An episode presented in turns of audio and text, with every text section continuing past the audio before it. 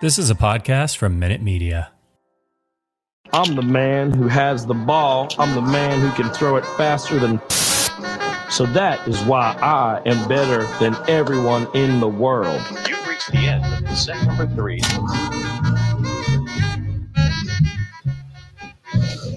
All right, and welcome to another episode of Tigers Radio Pod, whatever you want to call it.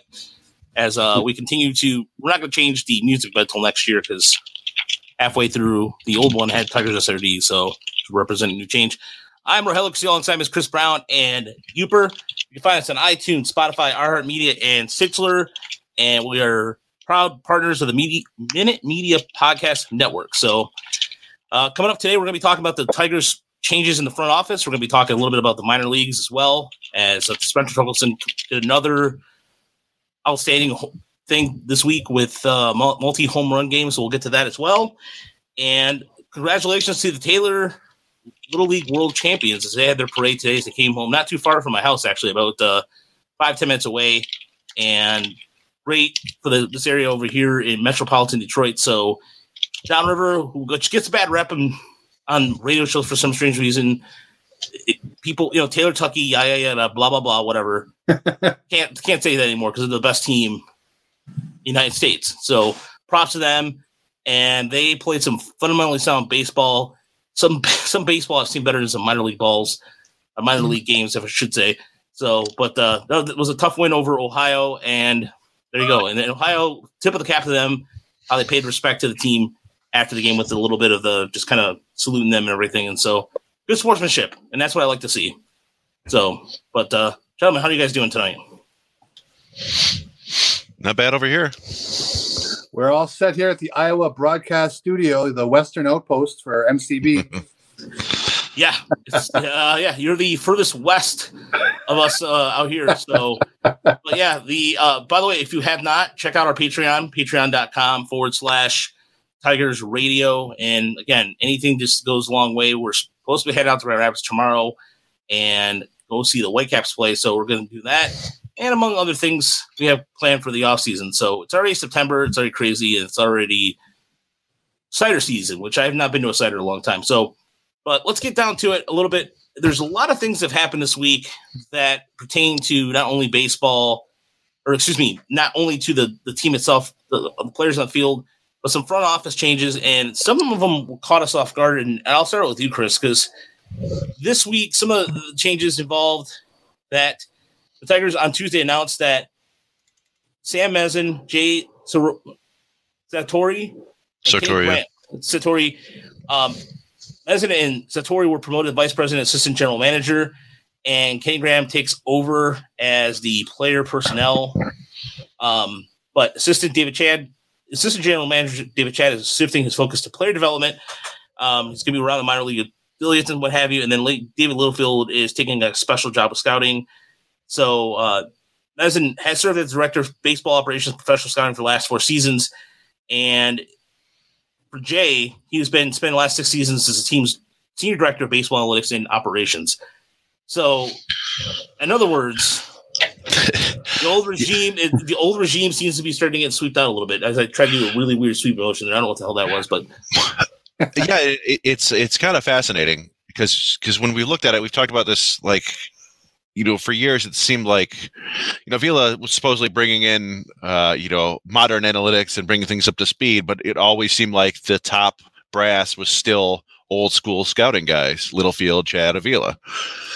And then uh, just kind of fascinating for this to happen right now. It, it, you know, they didn't make a big deal out of it. You know, they just announced it, but it does sort of give you the feeling of things roiling underneath the surface there. Like something's going on for this to happen just right now. Um, and you know, the, the, Jeff Moss, the bomb thrower, uh, who is is never scared of putting out rumors uh, or utter BS, basically said that uh, that AJ Hinch can't stand Al Avila and this is part of that. Apparently, I guess the idea being that AJ Hinch somehow now has a direct line to Chris Ilitch and is, is basically running the show from behind Avila. Oh, I don't think it's. Well, that's embarrassing. I, I don't get the feeling that it's quite that sinister. I think Avila kind of knows which way the wind is blowing. and it's something we've discussed before about Al Avila as a survivor. Al uh, you know, Dave Dombrowski was his mentor and friend, and Al Avila uh, knew that Dombrowski was being fired and didn't say anything for however many days and, and took over for him. Uh, and, and that doesn't necessarily make him a bad person. I think a lot of people would do the same thing with faced with the chance of getting basically their dream job. You know, you're like, oh, you know, uh, we'll probably be friends again someday. I'll take this job. But but now we've seen that happen, and we've seen Littlefield and Chadd, who he's been with. I mean, what Chadd's been there since 2005, 2006 Yep. 15 years of basically being his right hand man, and he's just like, eh, see you later. So it's, it's, and, it, it's, it's, I don't, you know, we don't have direct knowledge of this, and I don't have direct, uh, you know, a history of, of contract law or how baseball front offices work, but it, it feels like the sort of thing where like guys don't really get fired in a front office.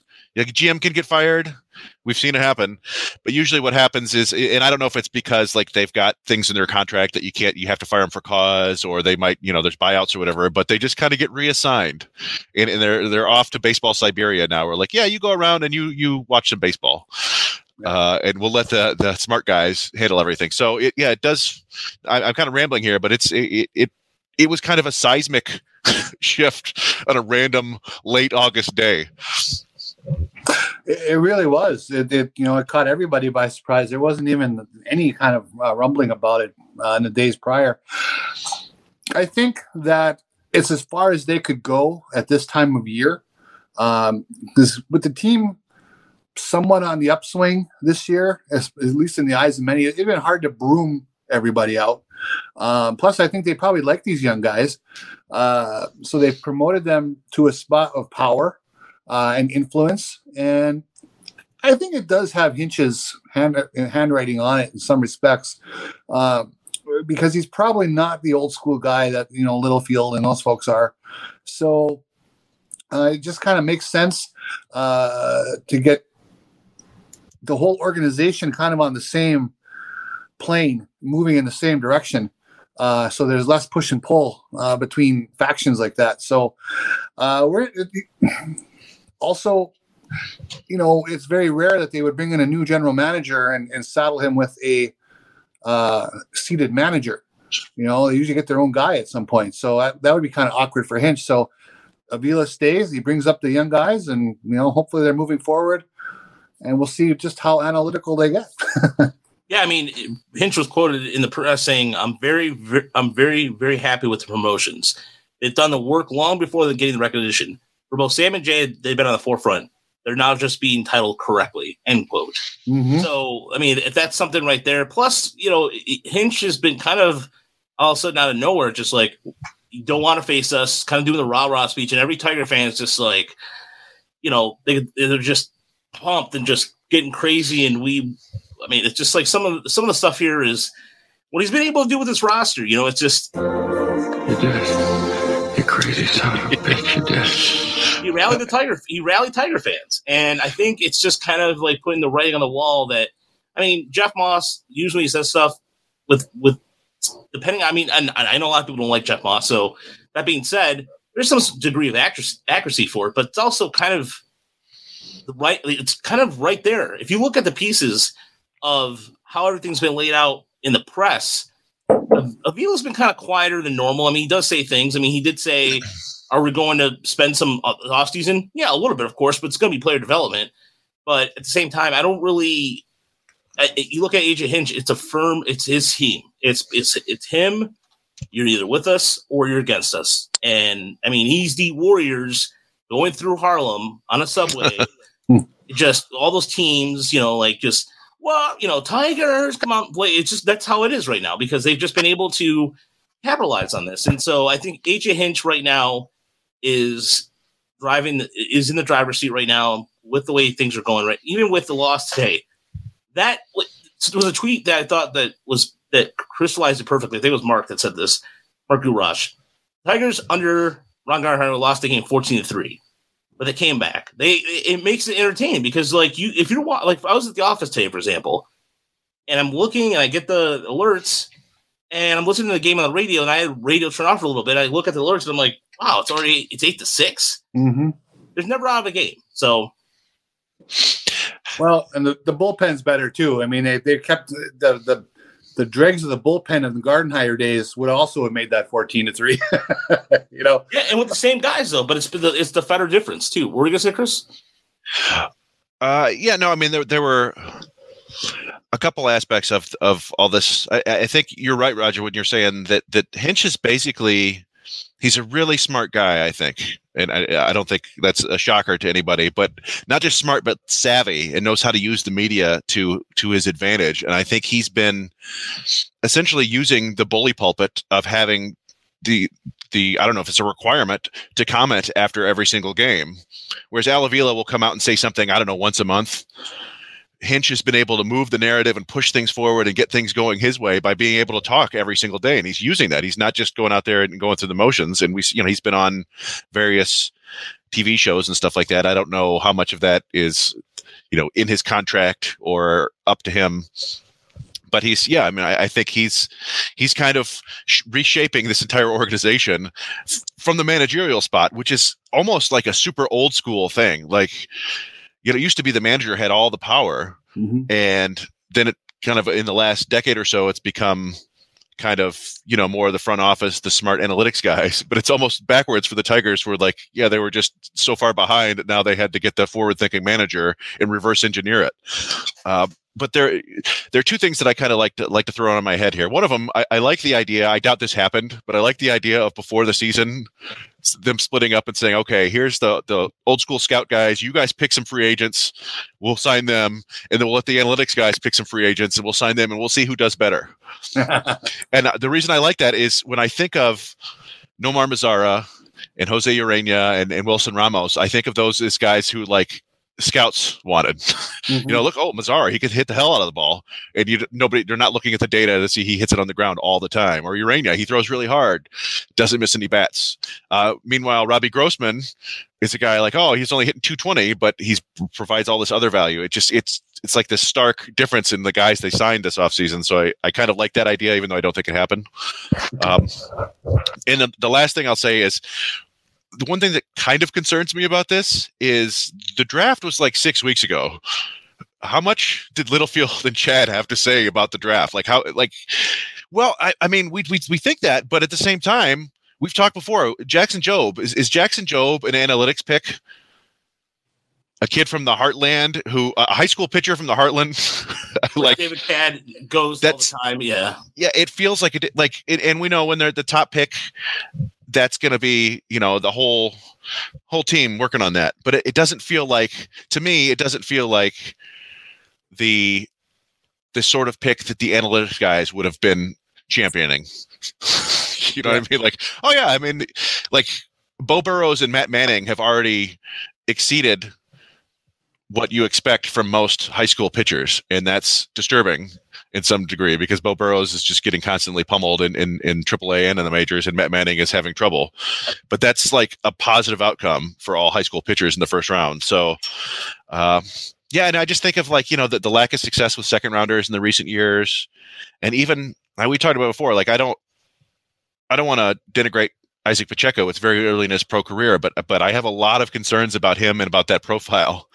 uh, you know, as like I think he's I think he's going to get enormous he's already what 6'4 225 or something like that he's yep. barely 18 years old he is uh he's striking out at a 40% clip in rookie ball right now i just i just think that in like three four years he's going to look and, and perform like ray rivera and uh that's my fear. Hopefully they can work things out there, but it's just yeah, it's not a profile that I terribly uh, I, I like. So I don't know. I, I, just worry that these guys had like one last draft in them before they got shoot off, and it's gonna it's gonna be a real bummer. So well, I mean, if things go well, it'll be their last top five pick for a while too. So yeah, at least we hope. I mean, I look at somebody like, for example, Austin Murr, who we saw last week in Lansing, and he's kind of like he went up against one of the best prospects in the A system. It, the, the, high A A's pitching was not that good, except for what was the gentleman's name? I, I totally drawn a blank on his name right now. He just got promoted to Double A. They have Colin Peluse, who yeah, Colin uh, Peluse. Yeah, Colin Peluse. That's who he was facing, and it was like Colin Palooza. Colin Palooza. Colin Palooza. Colin Palooza was like a 9-11 pitch at bat, and he battled them all the way through before I think he flat out to right or something like that. But then Murrow's put up some good at bats. So this is a six round draft pick out of the, the North Carolina State, which or NC State, which the Tigers have been drafting out of that area quite a bit. We saw with Packer and uh, and what what have you. So, but this was that was a good start to for me. That's seeing that kind of progress out of a six round draft pick. I mean, of course, he's an advanced hitter, kind of like a little older, but still to get from rookie ball to Lakeland to West Michigan in a month, and we've seen that with Colt Keith, who's starting to pick it up a little bit now for the for the Whitecaps.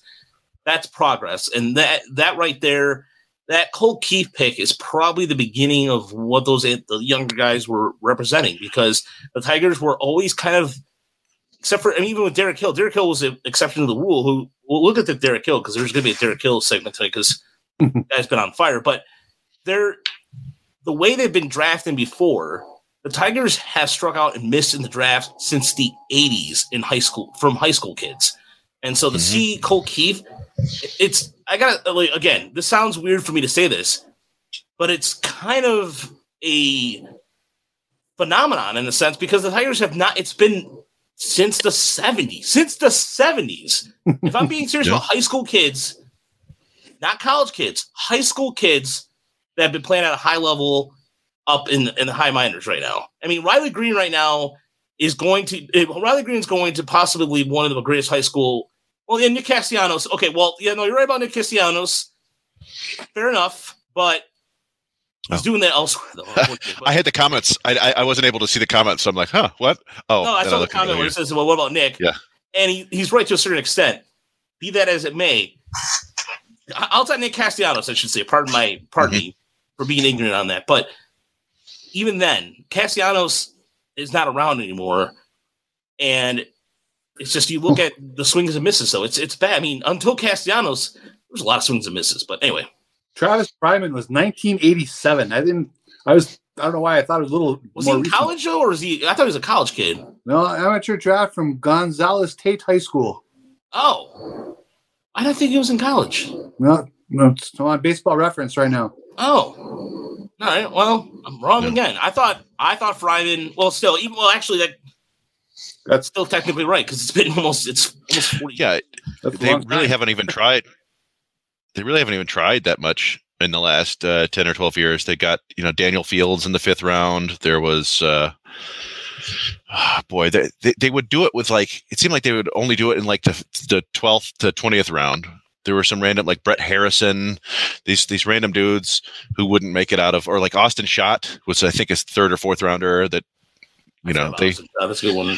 Yeah, they just uh I don't know, but like you bring up Murr, it this just it this feels probably disingenuous to say this, but there are like you look at the draft and you feel like okay that was an analytics pick, okay that was a scouting pick, like like I feel like uh Jordan or was it Sparks? I forgot his name. The kid from you know, South Carolina upstate or whatever feels like an analytics pick. Austin Murphy oh, feels like an analytics okay. pick. Yeah. Um, but then you got guys like uh, I don't know, like, like Cole Hep feels kind of like, and he's got interesting stuff, but he feels like a scouting pick. He's like, oh, it's a guy who throws really hard with a sinker. It's like, all right, let's do it. Uh, but again, like this is just me being uh, like, I'm sure that there's a lot more that goes into it. It just it, it, it felt from the outside and these moves make it seem like there was kind of two teams in one there in the front office, and they're they're trying to finally, uh, you know, unify. Yeah, a little bit. I mean, even like you talk about the draft real quick too.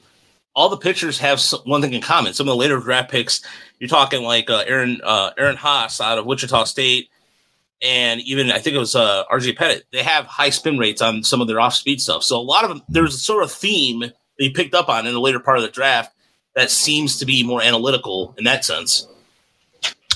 Yeah, and I think uh, who was it? Jack Anderson. I think he made his debut today. Oh, did he? Nice. I believe so. And Mike uh, Rothenberg out of Duke, the catcher out of Duke, is off to a really good start with Lakeland.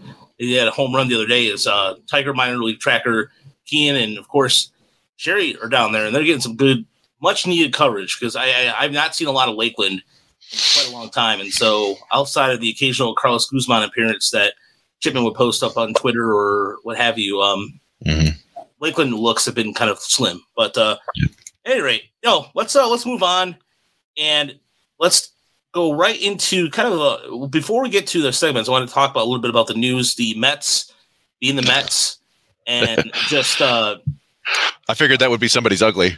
yeah, I mean, we're not going to go into it. Um, we're not going to go into it too much, but it's just what I saw today was kind of to me one of the most annoyingest things of all time, and I really this is something that just annoys the crap out of me, and that's nepotism.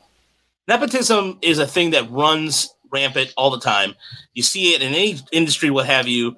And Sandy Alderson's son is going to be t- reporting right to right to him. As we'll get to the rest of that stuff later. So now uh, we're gonna. By the way, uh, just for everybody who's watching the show for the first time or new on YouTube. So right now we're gonna go inside the numbers. Then we'll go to our good, bad, and ugly. So if you have a good, and bad, and ugly, and we did get a question from Walter on the uh, who's going on the forty man for the Rule Five and the people that we absolutely need to hold on to. So just want to explain that before we go uh, any further. It's time for Rogelio and Chris to go inside the numbers. All right. Uper, you're up on inside numbers. What is your inside number this week? Okay, this week I was uh, reading up on some stuff about the CBA and a few things, and I found these numbers 10, 12, and 14. Okay, here's what they are. Uh, since the new century, since the year 2000, NBA, 10 champions, different champions, 10 teams. NFL has 12 different teams who've won the championship. MLB, 14 teams who've won a World Series uh, since the, uh, the century started. We hear so often about competitive balance. And we want to do this because a couple weeks ago, I remember we were talking about uh, salary floor when M- MLB offered that up as kind of a starting point. Uh, the hundred thousand dollar ceiling and the or hundred million dollar ceiling or a floor and hundred eighty million dollar ceiling. And really, I think we just need to stop talking about it as competitive balance. It's all about the owners spending less money. That's all they want. I think uh, we've been so conditioned by the media and everything else. Uh, I was reading something great by Joe Sheehan today, just to believe that these salary caps and these floors are to even things up and help players, and it's just not. I think that they're they're going to help the owners spend less money, and they don't need to because the numbers since in this uh, century show it. Uh, the competitive balance is not something that MLB needs to apologize for. Uh, teams can compete, uh, and they actually, and we've talked about in the past, they competed even better when there were fewer restrictions on uh, uh, salary and revenue sharing. So, but I was really, you know, interested to see that the MLB has had the most different champions uh, since the year 2000 among their teams. Uh, also, the most te- they also have the best percentage of teams that have reached the World Series, even if they didn't win it. So that would include the Tigers, obviously, sadly enough. But so that was kind of my inside number. I, I I'm really getting worried about the CBA. I I, have a sense. I, I hope they don't start to duke it out this winter where we have some kind of stoppage next spring. Uh, but the more I read, the less confident that I'm getting. I was trying to think. Uh, so the the only multi champions in the 21st century, I guess the Yankees were 2000 and 2009, 2007. I don't remember what year. Yeah. No, 2007 was the Red Sox. Red Sox have won four, right? Yeah. And the Giants won three. Uh, has anybody else won more than one? I don't think so. Feels like the Dodgers might, and but or should, but yeah, no, that's a good point. Cardinals, I think, had two. Oh, that's right. Um, Oh six, oh nine, okay, so maybe 10, whatever that, or 11. Oh six and 11. but uh, in any event, yeah, I mean, I, I think that's a good point. Like, there's uh, there's more parity in baseball than I think people realize. Just because the, a lot of the same teams are are good every year, but it doesn't necessarily mean there's a uh, uh, you know the same winners every year. Bud Selig jammed that down everybody's throat during his tenure that there was that spending was bad and competitive balance was off kilter. And I just don't agree. Yeah, I mean, there's uh, there's talk about them extending uh, the, the, initial contracts of. I, I have to look that up exactly what was going on with it, but guys like, for example, Juan Soto would be with the team longer, so they wouldn't really hit their free agency just once in their twenties. And so Yeah. it sounds like they're what they're trying to do is roll back the before the free agent period of the, the 70s, where they're trying to do almost, I don't want to say indentured serv- servitude because it's not accurate, but it sounds like to me they just want to keep these players longer so they can keep, drive the value down. Every move is about driving down salaries or spending less on uh, on, on payroll. Um, that's the whole thing. I mean, as they get sucked into these conversations, as the press plays it up this winter, anytime you hear that they want to, they want parity, they want more teams to compete. I think it's bunk. They want to spend less money. They want to keep salaries in check. I mean, that's that's really the only move that they have. I got a comment from Miguel about it. Tell the catch on the pitcher, we pass aside. I mean, come on, it's a bullshit. I don't play that game. Oh, they- Come on, Bush. Um, So, Chris, what's your inside number? Oh, okay. So, well, uh, mine is negative forty-two point six, uh, which is kind of uh, a made up. This one you t- you talked about the Chris Fetter effect. I think this one might illustrate it pretty well. So, negative forty-two point six. That is the total drop in hard hit rate for three Tigers pitchers this year. So combined, the three of them have dropped forty-two point six percent. Hmm. Uh, all three of them now rank in top in the top twelve in baseball in terms of the biggest drops from last year to this year in hard hit rate. Joe Jimenez is number two. He's down 17.7% in hard hit rate. Jose Cisneros, number four, down 14.7%. Wow. And Spencer Turnbull was 12th before he got hurt, down 10.2%. So there, there are only 13 qualified pitchers this year who are down at least 10%. And the Tigers have three of them, which is, uh, I think, probably not a coincidence in my head. So uh, I think that's that's the Fetter effect right there. You know what jumps out at me there? It, what interests me is obviously Joe Jimenez was a train wreck. So that was the low hanging fruit. He should have been someone they could cut that number off because he was giving up a lot of hard contact. But Cisnero and Turnbull were decent pitchers last year. Yeah. So to get them to have that kind of a decrease, that's pretty impressive, I think. Yeah, I think it. Uh, like I said, it was. Uh, I was just looking for numbers early. I'm like, oh wow, that's interesting. So Mhm. yeah, it's uh, in hard hit rate. I think as we call is, is any ball hit uh, 95 miles an hour or harder, because they had they ended like that's the the drop off point where suddenly things start turning very bad for pitchers. So yeah, that's good. It's uh, good progress, and it's nice to see two of those guys in the bullpen. I've I have buried Joe Jimenez several times over the last couple of years, and he looks legitimately better lately. Uh, you know, he still has the occasional hiccup where he gives up a home run or you know has trouble finding the strike zone, but his pitches look crisper and he's throwing the changeup more. And uh, yeah, he's been impressive. And, and Cisnero just kind of uh, quietly gets the job done all, almost all the time. He's had a couple rough outings, but every reliever does. So yeah, I was impressed with that. I think that when he got out of that bases loaded, nobody out jammed the other day. It was pretty cool. That was Yeah. really nice. Yeah, we talked about when we talked about this with I did an article on uh, Alex Lange, who Lange who was just throwing the change up and to effective high swing rate. So my Yeah. inside number is two ten and nine eleven, and that is the Yasmani Grandal's Oh. batting average is two ten and his OPS is nine eleven. So figure that out. Uh, that is something that is since he's gotten back off the IL, and, and this is minimum of 200, like in terms of a uh, 200 plate appearances. It's kind of impressive, and it's just uh, it's almost the thing where this has come off. He had a game last week against the Cubs. I think it was like two home runs, eight RBIs. He's been on a tear, and just adds the fact that the Cub, the White Sox, not the Cubs, because we'll get to the Cubs a little later, but good God, the White Sox have no weaknesses in the lineup. I mean, Luis, Luis Roberts pit, hitting really well. It's just they, it's just strengths across the board, and those type of stats. You're looking at that, and you're just thinking to yourself, "So, there's not one. I mean, again, Jose Abreu too, same thing. It's they. How do you get this team out? And so, I wonder why they're cruising along in first place. But yeah, so 210 batting average and a, a 9, 10, 911 OPS. That uh, I'm, I'm looking up now to see that that strikes me as like if anybody else has done that, I feel like it's probably Adam Dunn. Um, Uh, yeah, it sounds like a Rob Deer. Even yeah, uh, but what what strikes me as is fun is uh, what if Adam Dunn were a plus defensive catcher? I think that would be a very valuable player, and that Yeah. apparently is is Yasmani Grandal. So I'm looking now to see. Uh, yeah, yeah. There you go, Rob Deer. see, Yeah. knew it. and well that was yeah, I didn't. I needed to set a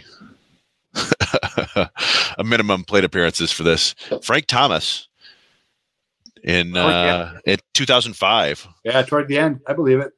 219. This is Well, that's embarrassing. When he couldn't run anymore. hit 219 with a 905 OPS. Let me let me sort this by plate appearances just real quick.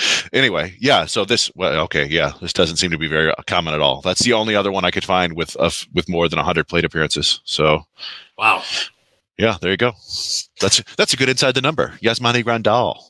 Yeah, there we go. It's uh yeah, I think all three of our numbers this week were pretty solid. So All without right. further ado, The good, Oh, that's good. the bad, Oh, that's bad. and the ugly. all right, it's time for the good, the bad, the ugly. Chris, what is your good, bad, ugly this week? Yes. Without further ado, we'll get into some further ado. Uh, Akil, Akil! Uh, hey, hey, hey, hey! Wait a minute. Uh, no, so yeah, Akil Baddoo shook off a really rough August where he didn't walk, and I don't know if he hit any home runs. I don't believe he did, and he was hurt too. But uh, fantastic start to September. He's uh, two straight games with a homer and a walk, which is kind of an Baddoo special. It's the fifth time he's done that this year. Uh, I was looking; that's tied for the sixth most ever by a Tigers rookie in his first hundred career games, tied with uh, Steve Kemp and uh, you know what's his name, the Thompson guy that we've brought up Jason a little bit Thompson. lately. Jason Thompson. Yeah, I was going to say Justin, but I knew it wasn't that. um, and you know, his home run today came off Frankie Montas, who is a pretty darn good pitcher. Uh, and and it was his first opposite field home run since April 13th. And this is where I get to point out my own article. The I, I wrote it just last week about Akil Baddoo, and I was trying to figure out what was going on, and it was just it was hard for me to figure out because, uh, you, know, just to see the walks disappear like that and the power go away, and try to figure out what was going on, and, and it eventually I think I figured out the pitchers are just they had him off balance and they were pitching him away a lot more than they did earlier in the year. And for whatever reason, that resulted in him kind of taking more fastballs away and then popping up fastballs inside when they when he got them. Mm. I guess he was just you know looking away and uh, he just all all mixed up. And I didn't really have any way to fix it, but I said if and when he gets out of it. It, it'll probably come in the form of him hitting for power to the opposite field again, and so uh, I believe that we may have seen him break out of it in the last couple days. Uh, in that home run to the opposite field off Frankie Montas seems like good evidence of that to me. So that's that's my good. We like Akil Baddoo around here. Uh, my bad, and you guys kind of touched on this, uh, was MLB's proposal for the 29 and a half year old free agency cutoff. Um, and, and I don't necessarily think the initial offer is is terrible.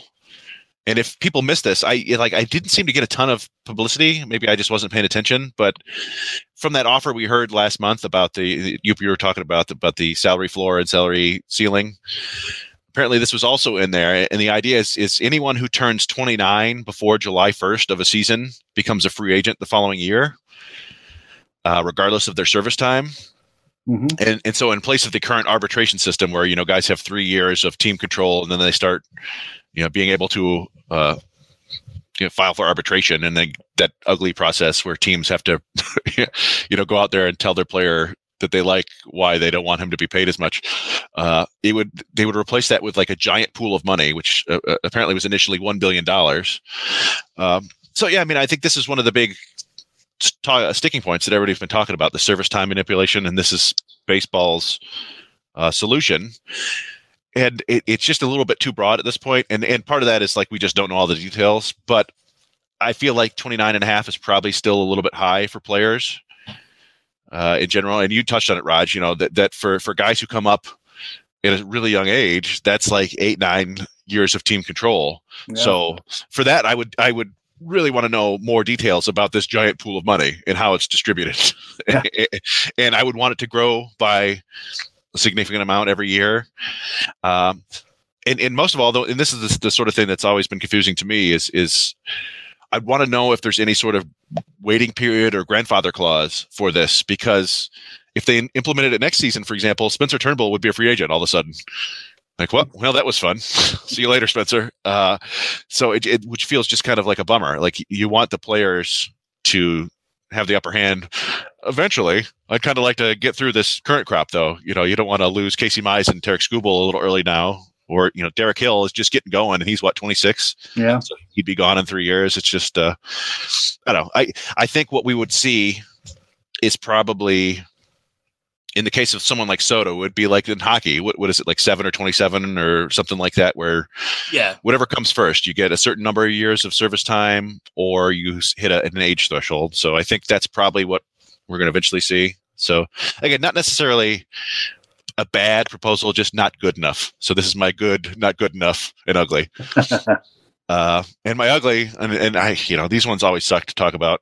We've done it before though, so I guess we could do it again. Is is Juan Encarnacion, which is another story that I didn't see getting any publicity in Detroit, at least. I don't know if you guys saw it. No, I No. have no idea what you're referring to. Juan Encarnacion, uh, former Tigers outfielder, uh, was arrested in the Dominican Republic for uh, sexually assaulting his daughter. Oh, That's at least what he's been charged with. So he was, he's he's got an 11 year old daughter. He was, he's I think uh, estranged from his wife. Uh, I'm trying to. The details were let's a little bit. So what happened? Yeah, he was he was out. I don't know what he, he went to his wife's house or ex-wife's house or you know separated wife's house and wanted to come inside because it was raining and apparently he he's been charged with going into his daughter's bedroom and touching her and this was back in May and I think he's been in, in jail ever since.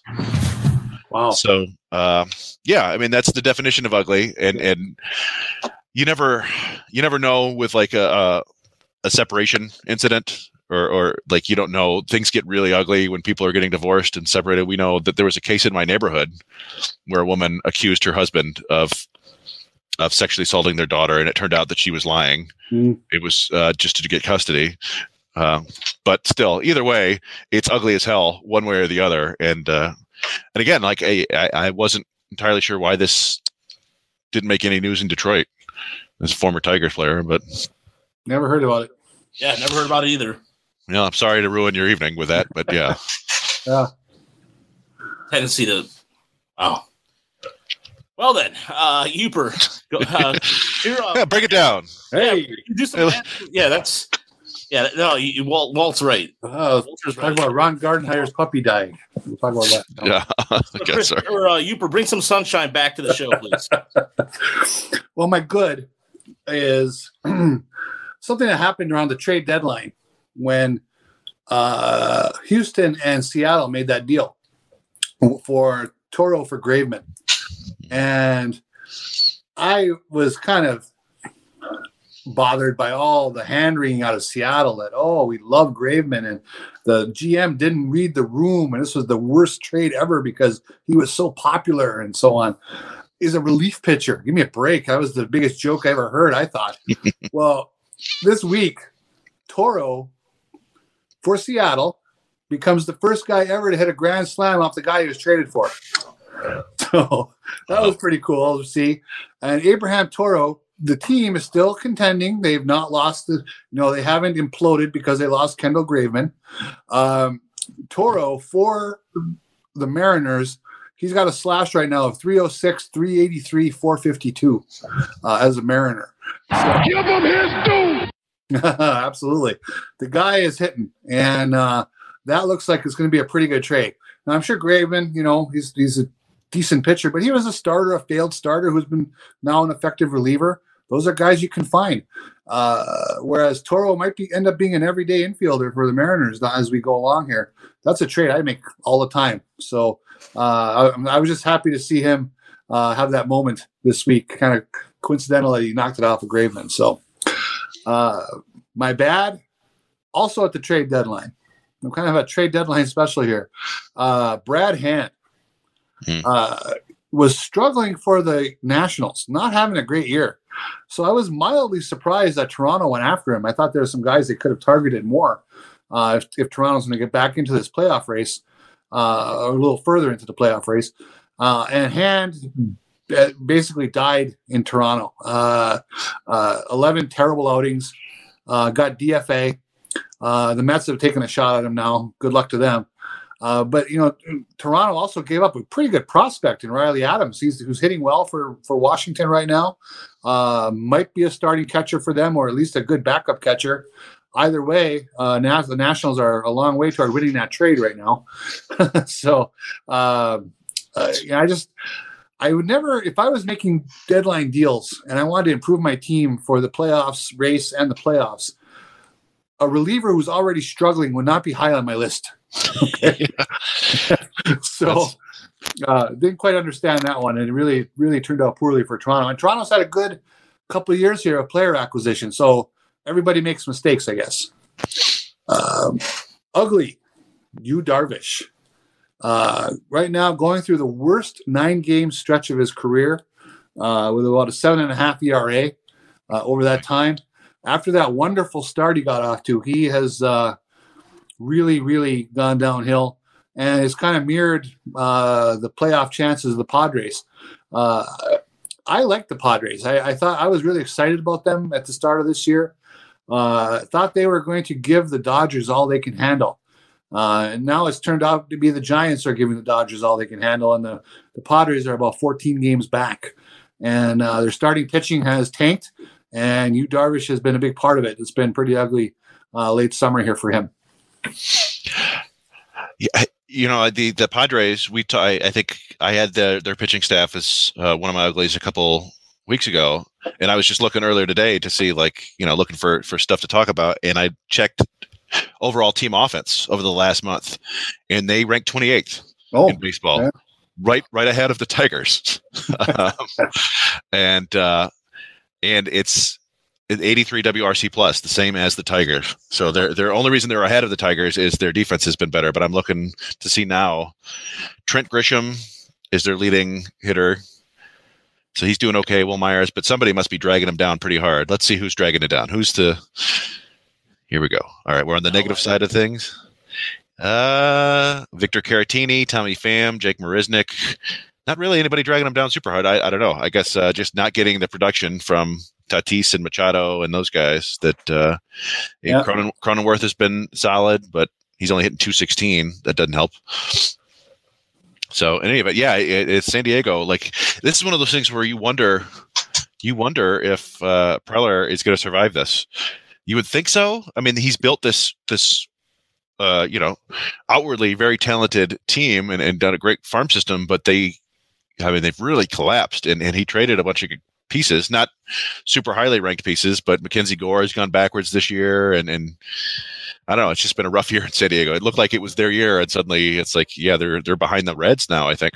And you know, they're a team I was hoping the Tigers would emulate. You know, they've spent a lot of cash. They went. They've been mm-hmm. hugely aggressive uh, in the international market and uh, you know player acquisition uh, stuff that man we'd love to see. At least me would have loved to see Al Avila do, which we may not be capable of, and that's maybe that's why these changes have happened in Detroit. But um, I'm not saying San Diego is done. I mean, they may come back next year and be really strong, but it has been a real disappointment.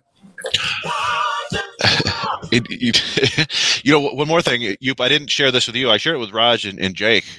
I'm working on my, I'm working on a thing looking at the the uh, the history of international acquisitions, and I'm kind of over not like over the last 15 20 years or so and i'm kind of reverse engineering it so i went through and found every every international signing who has put up at least one two war season yeah. since 2005 and uh and what's interesting is that the tigers actually had five uh and that's because it still counted Ramon Santiago and Omar Infante. So that I've, I've changed it a little bit to like, okay, only guys signed after 2000, only guys signed after 2010. But the most shocking thing was, was that the Padres only have one. Really? Despite all that money they've spent, and and that was, and it's not even really true because I was giving him better. It's Luis Urias, the uh, their infielder who they traded to the Brewers, and he's not at two WAR this year. I was kind of giving him the benefit of the doubt. It's at like 1.6. So despite all the money they spend on the international market and all those guys, this is just position players. You know, I've, they've sure. spent a lot of money on pitchers too. But uh, it was just something interesting, and and you know, uh, uh, a preview of an article I'll write at some point in the future once I figure everything out. I guess for me, and I, it does surprise me. and that's fine though. To me, just because things have gone wrong, don't doesn't mean you quit doing the right thing. Yeah you know, and they've been aggressive and they've spent the money. If they're not getting the return for it, well, that's that's on them. Uh, but I would I still like the fact that one year they blew the doors off and tried to mm-hmm. gathered in all that talent that they could. and I guess you know they need to do a better Yeah. job. Well, I, I mean, it, like I said, I, I didn't count the pitchers, and, and they've done a great job there, and they've used these guys as trade chips, and, and that's you know. I, I could extrapolate that farther and say, okay, he turned into a two-win player because they traded him, but uh, like you know, they who they they went and got Snell. I don't know what he's done this year, but they used Patino for that, and uh, any event, you know, Yeah. no, not not to derail things. Raj, you want to go ahead and do your good but ugly?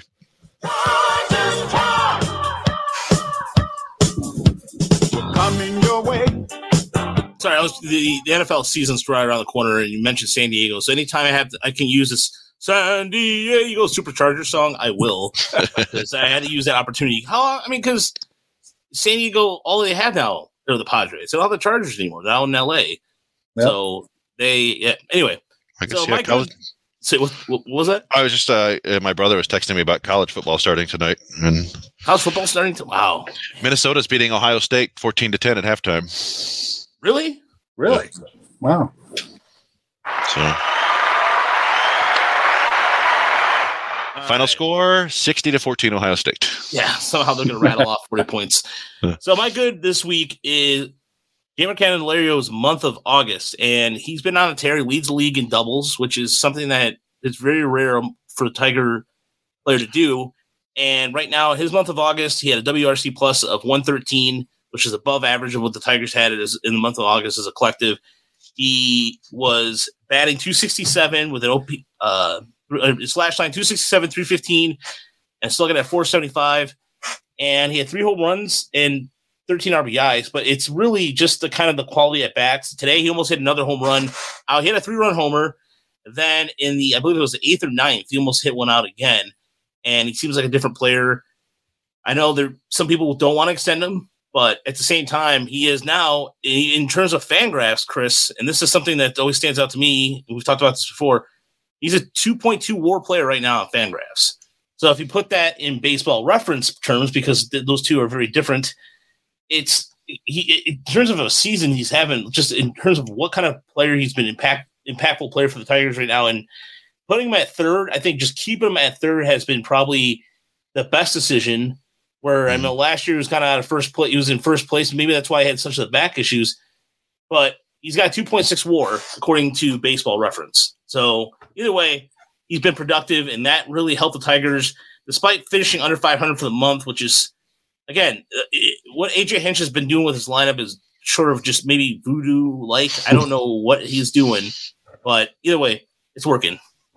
My bad is the whole situation with the entire.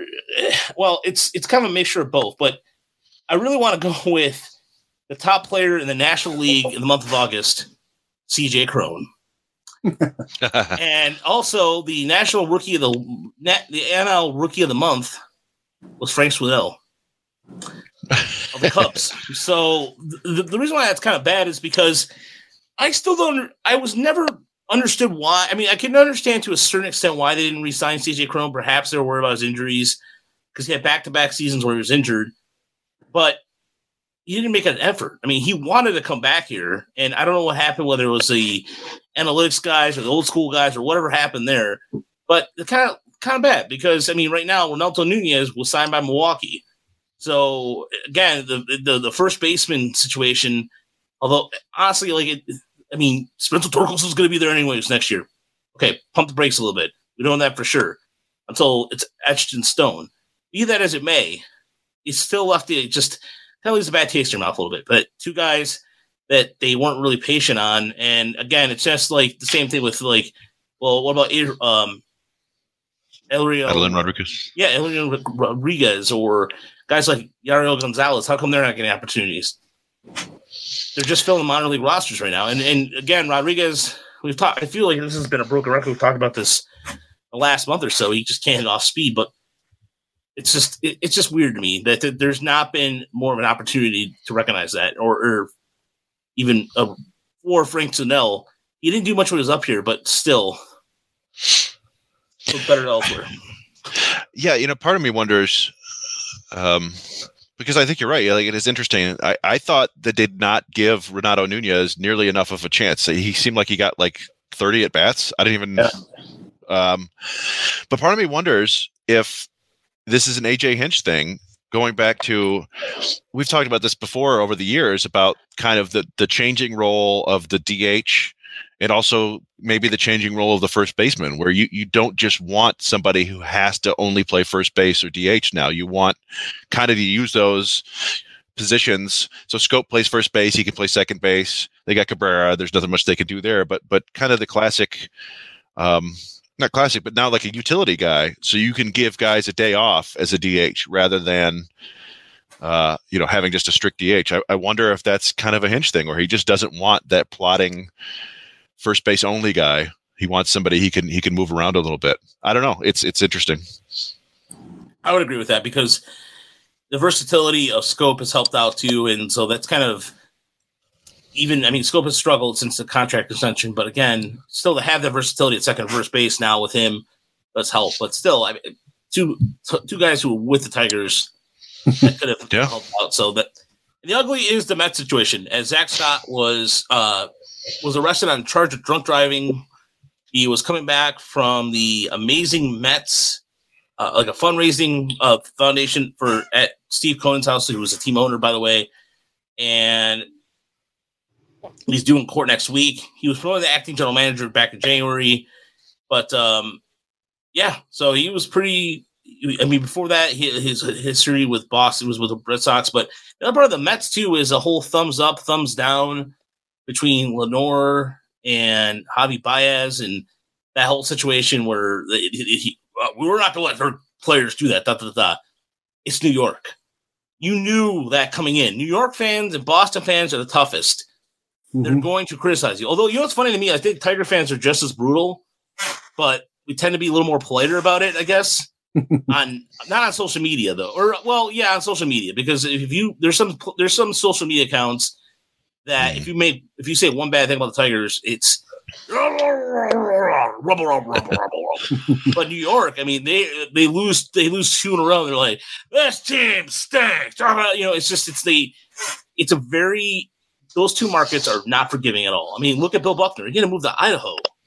I mean, before he and then when they won a World Oh Series, God, yeah. the late great Bill Buckner. I mean, he had to move to the other Idaho, Idaho.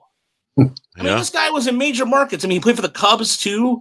I mean, Dodgers. at Dodgers. Yeah, damn near 3000 hits i think it was like Yeah. 2700 2800 hits yeah you know what's funny is is i i'm a huge fan of the thumbs down i find it to be more enjoyable than the middle finger like it, it depends on how like people not mostly just go yeah i like to just like like I, I went through a period way back it's like 20 years ago now and it seems very silly it's one of those things my friend and i we went to like universal studios or cedar point or whatever and you know you get on the roller coaster and they always give you the thumbs up Yeah. and we just thought it would be hilarious. Like right as you get towards the pass, they just look at you, and go like, "Oh, thumbs down! You're going down!" Like what? What's gonna happen?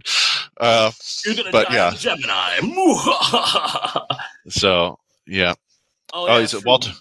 You're talking about Tyler Collins, right? when he gave Collins, everybody the finger. Yeah. did this, you know. So Yeah.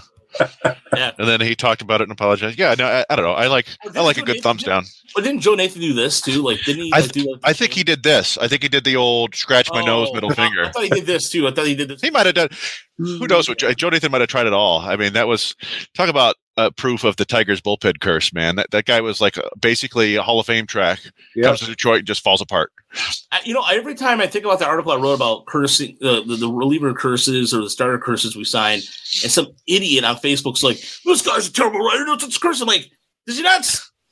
are, are we missing something here? Hello, Yeah. Joe Nathan, Matt Moore, you freaking idiot! You're a terrible writer. You're, there's no such thing as a curse. Get the out of here." Anyway, Well, I mean, yeah, yeah, I don't believe in curses, but still, bad luck. Yeah, bad luck, you know, or you don't uh, momentum. It's not a thing. Is it a thing? Yeah. I don't know. We'll see. But uh, I think yeah. In certain sports, I think momentum's a thing. Yes, that's uh. So, did we any other questions before we get to Walter's questions? I didn't see any questions online. I didn't see. I don't know. I don't hear. Yeah, it's a, an unusually quiet episode. I didn't even hear that we didn't have the uh, good, bad, and ugly music playing, did we? Yeah, we did. Oh, I wonder. So maybe my setup is messed up now, so I can't hear it. No, I I, I played it. It was there. Oh. Oh yeah, I didn't. I didn't hear it at all. Interesting. Really? Did you? But you you've been hearing this all night though, right? The uh. Oh, well, that's embarrassing. Yeah, I hear the drops. I just th- that's that's odd. I wonder what's going on there. Oh well, well, good. Hope Yeah. I wasn't talking too much over the music. No, no, you weren't. Actually, in fact, that was the that was the funny thing. You weren't saying anything during the drops or the music was playing. So, No. but uh, Uh, by the way, so yeah, questions, folks. Just just want to let you know. You're listening to the pot. Whoa, Chris got cut out there. If you have questions for the show, No, we really can't hear. now you Tigers at srd.com. Just ask us a question or uh, go to our Twitter accounts. If you want to go to our Facebook, Tiger Minor League Report, or our Twitter account, Tiger ML Report. If you have questions for us, numbers, we love questions. We love, we wanted to Well- we wanted to do a trivia thing tonight, but no one, I, I don't know what yeah. I, people are. I really wanted to hear your trivia questions. I wanted to take try my best to get, guess them. Ah, man, no, because I really like the way you put that question out there about the home runs, and then immediately I, I rattled off three without even thinking about it. Not to be a, Yeah, a you named- humble so. No, you named two that I missed just by uh, not focusing on the other random drafts, the secondary drafts, the January drafts, which are have always confused me. That's when Yeah. they got Kemp and, and Howard Johnson. Um, and yeah, also through that, we we I, I discovered that the Tigers once drafted Darrell Evans back in 1966. Yeah, I didn't know that. That's, that's, that's one of the five times he was drafted. So Walter's question was a really good one too. But again, I'm gonna just say this again: questions week every week, please. I don't have to. I, you know, wait, I don't have to beg for. I shouldn't have to beg for questions, folks. You guys don't be this passive audience. Participate. We love participation. So, uh, the question he had was, who would make the 40 man roster going in the Rule Five this coming up? And there is, you know, I was looking at this, the 40 man right now, and there's a couple guys in Toledo that you and I talked about this privately, Chris. I think Uper, we, we I think we talked about this too. There's a couple guys right now that are kind of on the bubble or pretty much. I don't think we'll be here next year, but if you're looking at Toledo's roster, Walter, let me let me just say this: I don't think Bryan Garcia. I'm gonna say Bryan Garcia, Jacob Robson are are not gonna be here. Um, I think Paredes might be traded, uh, but those are just but those three right there off the top of my head right now, and to replace them, of course, Riley Greene, Jesse Torkelson, and Ryan Kreidler. And that's an easy for foregone conclusion, I think, right there. And then Cody Clemens also makes the 40 man roster too. Yeah. Yeah, I mean, I think Clemens is needs to be added to the 40 man roster or he'll be Rule 5 eligible. Uh, Yep. Among other players in that category, like the guys you have to add, is that maybe Angel DeJesus, although I, I, I don't know. I mean, he was a Littlefield guy and uh, he hasn't been terribly good. I mean, I think. I think we might see the Tigers go into the offseason with like a 35 man, 40 man roster. Like I, I feel like there are a lot of guys who could get let go, even guys that necessarily they, they might want to keep, like a Jason Foley. They might just remove them. I think you know, and there's a lot of guys who are going no matter what, like Garneau and Wily Peralta, and and I don't know if I guess they still technically have Miguel Del Pozo for a while if they want. Um, but like Derek Holland's gone, I think you know all these guys. So so there's going to be a lot of space. I don't I don't see them adding Torkelson and Green and Kreidler just because because they don't have to. hmm But we could see them make the team out of spring training next year, uh, which is why I think they're going to leave some spots open. But yeah, I'm trying to think. Other than than Clemens and DeJesus, I guess we've talked before about guys like uh, Well, I got Peter Montero. Jason Beck is saying as Clemens, Vest, Reese Olson, and DeJesus. Yeah, well, I was, yeah, I guess Olson isn't on the 40 man, is it? Right. No, so yeah, I mean he he'll, he'll they definitely add him, so that's a good one. That's a, a new guy they've added. Uh, I, I just you know I don't necessarily see it with the Jesus, but uh, you know if they want another internal arm and get get him to Fetter and see what he can do, sure. Uh, yeah, so I, I think that's probably about right. I, yeah, I, and I don't even know about Vest because they didn't they didn't protect him last year. He was taken, somebody, and, and he wasn't good enough for the Mariners. So like I, you know, Yep. I don't think I'd necessarily be worried about that. And they haven't brought him up at all. So Yeah, they, Uh, they you know. haven't brought up the other reliever either, who they got from Houston. Nivaldo Rodriguez, yeah, yeah, he's a guy that that doesn't particularly stand out to me. So I think he'll be gone. So I actually feel like they do. Oddly enough, they've gotten they've gotten better this year, but it's kind of like a been a condensed group of better players where they've they've gotten rid of some of the chaff, but there's still a bunch of guys on the team that, that they're just kind of mix, mixing and matching. They're doing the roster churn that we wanted uh, them to do forever. Yeah. So, yeah, and and I, one of us, if not all three of us, because it's a long off season, we'll do some sort of deep dive into like the roster situation and who they could target and, and how much room they'll have and all that good stuff. I, I did it last year, and I I got I didn't I didn't get. uh I think I mentioned that they'd add, add Lange and Manning and Faedo uh, and Wentz. I don't know who I forgot who they added last I know year. you, you, you mentioned once last year. I remember that. the one guy, uh, and then I, I was like, hey, maybe Will Vest, and they didn't add Will Vest, and then he was taken. So, uh, but yeah, it'll, it'll just take a little time to go through it. But like Jason Beck, uh, he asked the question in his in one of the MLB columns. The Tigers have basically four of their own free agents. Are they going to bring them back or not? mhm. And he listed Urena, Holland, Teheran, and Peralta. As, as He thinks Peralta got a shot. Uh, yeah, I mean, it's interesting. Like you know, Teheran, just the injury, I think, basically takes him out of uh, the equation. Unless you know, you never know. Then maybe they'll bring him back in the spring training invite again and see what happens. Um, yeah, Urena, I think. I think I would- technically they, I think don't they have him for another year if they want? Is there a player option for that, or was that? I, I thought he was wasn't a free. Well, I don't know. I mean, I guess they signed him as a free agent, so who knows? Yeah, Um, it was a one-year deal. Yeah. uh, And Holland. yeah, I, I don't think Holland's coming back. Uh, again, who knows? I mean, Wentz could easily replace him if you're going to push him out of the bullpen, which I thought Mark Gurash did that on Twitter, and I thought that I thought about it for a second. I'm like, you know what? It's not a bad idea. If you have, if you're going to get some more starters, because right now you the the current crop, the, again, the starting pitching right now is kind of razor thin at the moment until we see what the what's going on with the draft picks, and that's not going to be till middle of the summer until we get a good gauge of what's going on with the current drop, uh, current picks from the draft.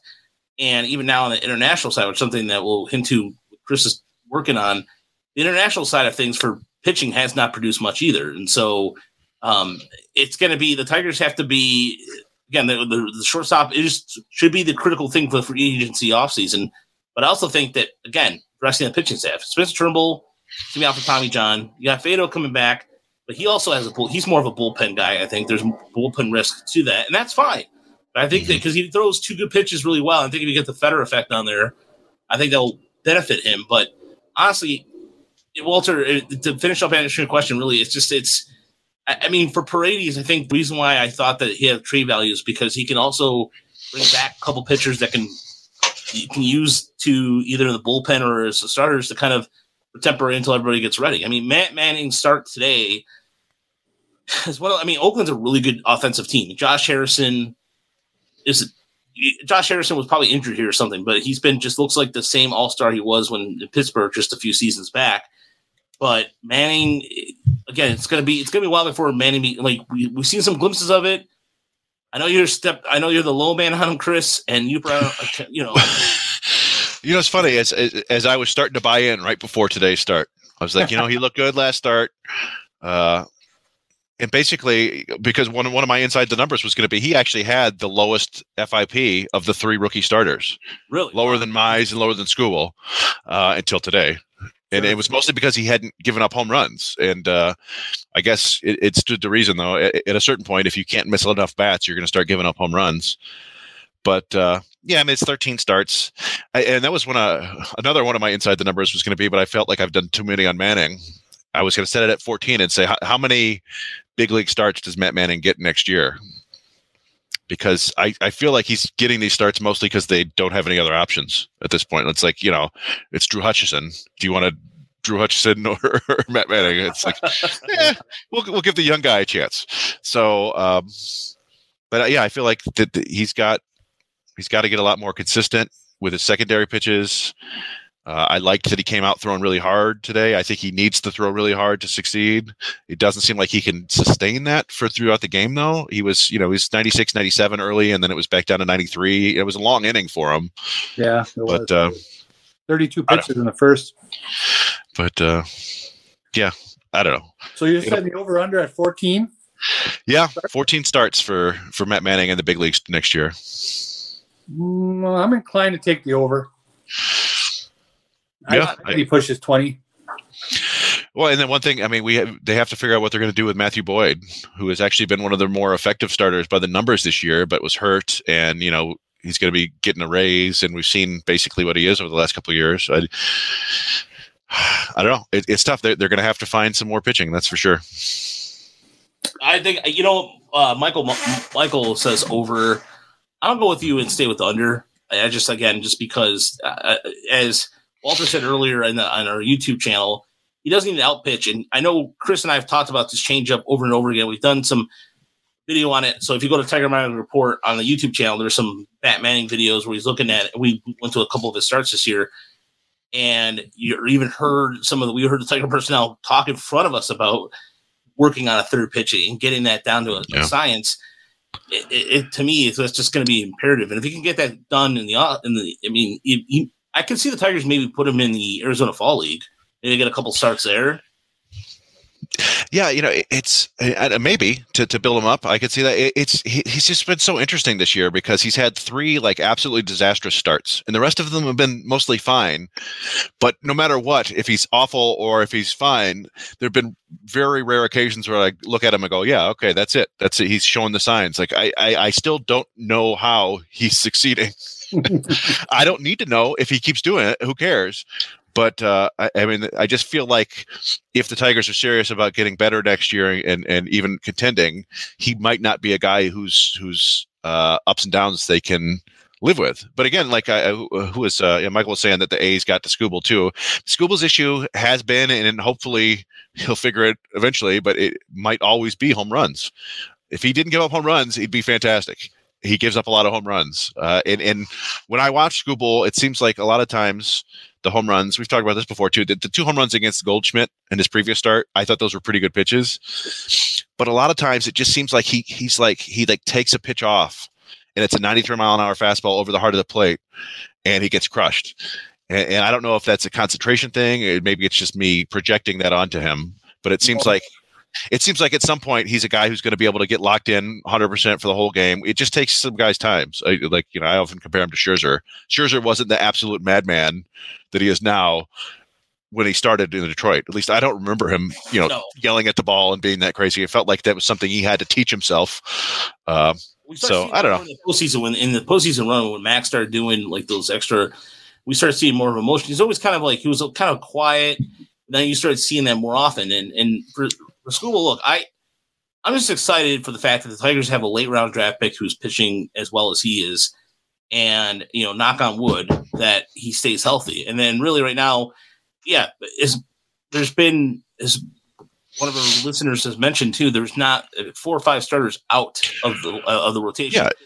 And to still be at where they're at right now at 63 and 72, I believe, or 63 and 71, I can't remember off top of my head right now, but uh, I have the record like the, the way they are is uh, yeah six three seventy two.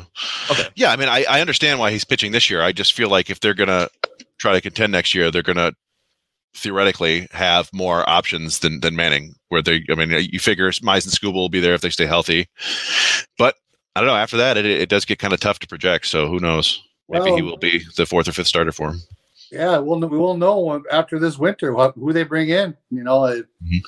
uh, I think personally, if he stays with the ratio of of acceptable start to disaster start that he has now, he is a four starter probably. You know, somebody who's going to give you 130 to 150 innings next year, and and be fine.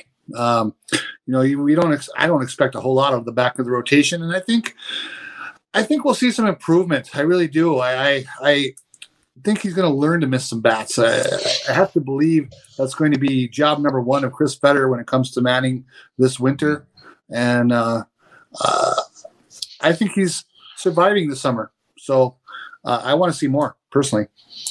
Yeah, and and um, you know, there's also the like you know that's he's got a six two nine ERA right now. That's that's not going to work, but I, you do wonder if if it weren't this season, if they were trying to compete, if they would really be letting him in there to take those lumps right. like he took today, like an eight run. Like it felt for a while today, like, hey, he doesn't have it.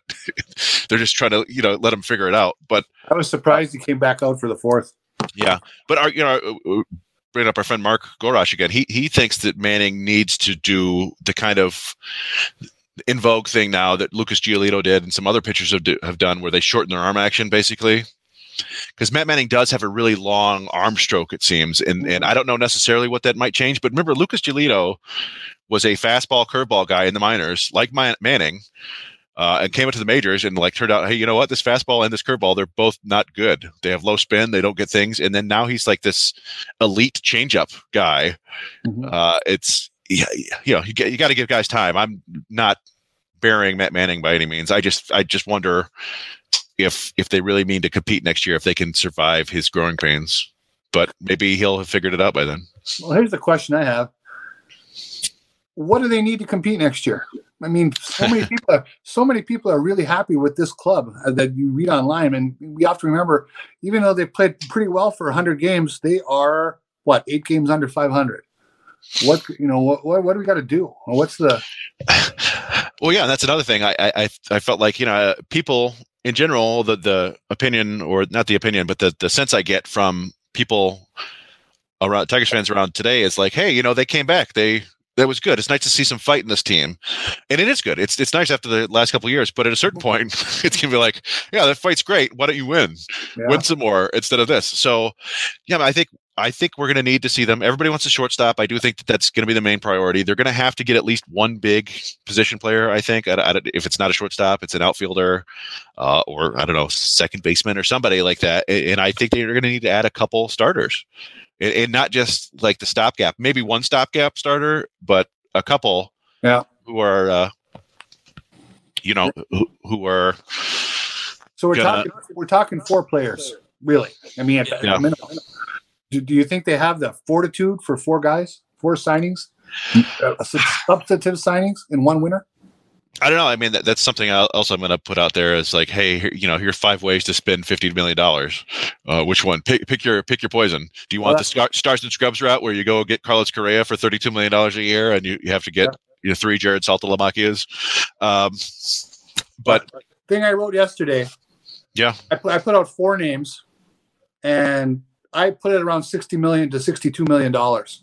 I could be way off on those numbers, but I think that's the kind of investment they have to make uh, if they want if they really want twenty-two to be a, a year of contention. yeah, And I put out I put out Marte, Semien, Verlander, and Collin McHugh. I mean, and those are just names. Obviously, there's guys you could substitute in there, no problem. But those are the kind of expenditures I think they're going to have to do. Yeah. I mean, there are kind of a surprising number of interesting free agents on the market this coming year that aren't getting a lot of pub. That I mean, we mentioned Eduardo Rodriguez before. Steven Matz is a guy who might be kind of interesting. He's injured a lot, but he's Mhm. he's like a solid number four starter who who might be able to you can get him for fairly fairly uh, inexpensive. I, I was talking to Raj the other day. Like, eh, as much as I want to believe it, I just have a hard time seeing the Tigers shell out one of those massive contracts again, another ten year, three hundred million dollar deal. I just I feel like I do too. I feel like they're going to talk about wanting to stay flexible.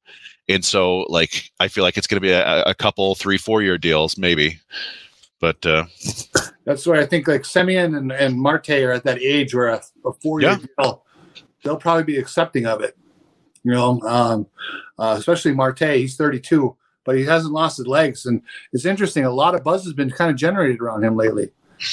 So, um, Yeah, know, I, I was watching MLB Network this morning, and uh, Rosenthal and uh, Dan O'Dowd, they were intimating maybe they're getting some word that they think the Tigers are going to spend some money this winter. well, I, I, that would certainly be welcome. It would uh, give us something to talk about, give us something to write about, and give us something to watch, which is always fun. So, Yeah, and again, they're they're really competitive. And this weekend coming up, they're in Cincinnati for they start the series tomorrow. Uh, three game set before they head out to Pittsburgh uh, for Labor Day, and then they come back home for one of the hottest teams in the American League, Tampa Bay, which I'll be definitely going to those those games next weekend. But uh, Nice. yeah, so Chris, uh, you should be yeah. along, watch the Rays because that's going to be it's going to be some good baseball. But I'll be going Saturday, the first time Great American Ballpark will be my first time out in Cincinnati. I have a buddy of mine who's from the area, and I would love, you know, what I would love to do is do like the Saturday in Cincinnati and then go out to Pittsburgh on Monday for the 135 Labor game, Labor Day game. sweet. But that's that's a lot of driving. But I don't know, that'd be kind of sweet. I've never been to Pittsburgh and I've heard nothing but good things about it. So we'll see. But uh, either way, um, the oh, that's a you know that's a one last yeah. I don't think we will, Nico. I don't know about that, but anyway, No, um, no, I don't think so. I think he's he's due for a raise. They've got other guys who can play all over now. Like I said, I've been saying I think that they've been grooming Zack Short for kind of that position. he's probably going to have to hit better than 140, but um, I, I I get the sense that actually AJ Hinch likes Zack Short, and that they're going to try to really work with him in the offseason to to cut down the loft in his swing because he's got surprising power, but he hits way too many pop ups. I think his average, uh, uh, whatever you, um, launch angle is like above 20 degrees or close to 20 degrees, which is just too high for a guy like that. yeah, I mean he's a good candidate for Arizona fall ball too as well. And it's in, you know, if you're, if you're talking about adding money in the offseason, that's, that's a way to save like $3 million, but every little bit, uh, might help them, you know, sign other guys. Yep. All right. So thanks very much for listening to the Tigers podcast. For listening, and then of course on YouTube if you're watching. Thanks to Walter and Michael who participated quite a bit here. And uh, again, it's awesome. We love we love live comments, live feedback, and we got some I think on Facebook too as well. So everybody, thank you so much. We appreciate. it. We'll be back probably. We'll be back next week. I think the the Sunday show will be kind of right now just the way things are with the minor leagues wrapping up we might do a Sunday show depending on what we see on Friday and Saturday. But uh, yeah, thanks again for everybody checking us out. We'll be back. And again, leave us a comment, leave us some feedback. And yes, go Tigers, absolutely. And go to iTunes, leave us five star review. Or if you think we're not five star review material, you want to give us a four star, be a hater, that's cool too. But uh, as Bonnie Jones would say. But uh, until then, we'll see you next time.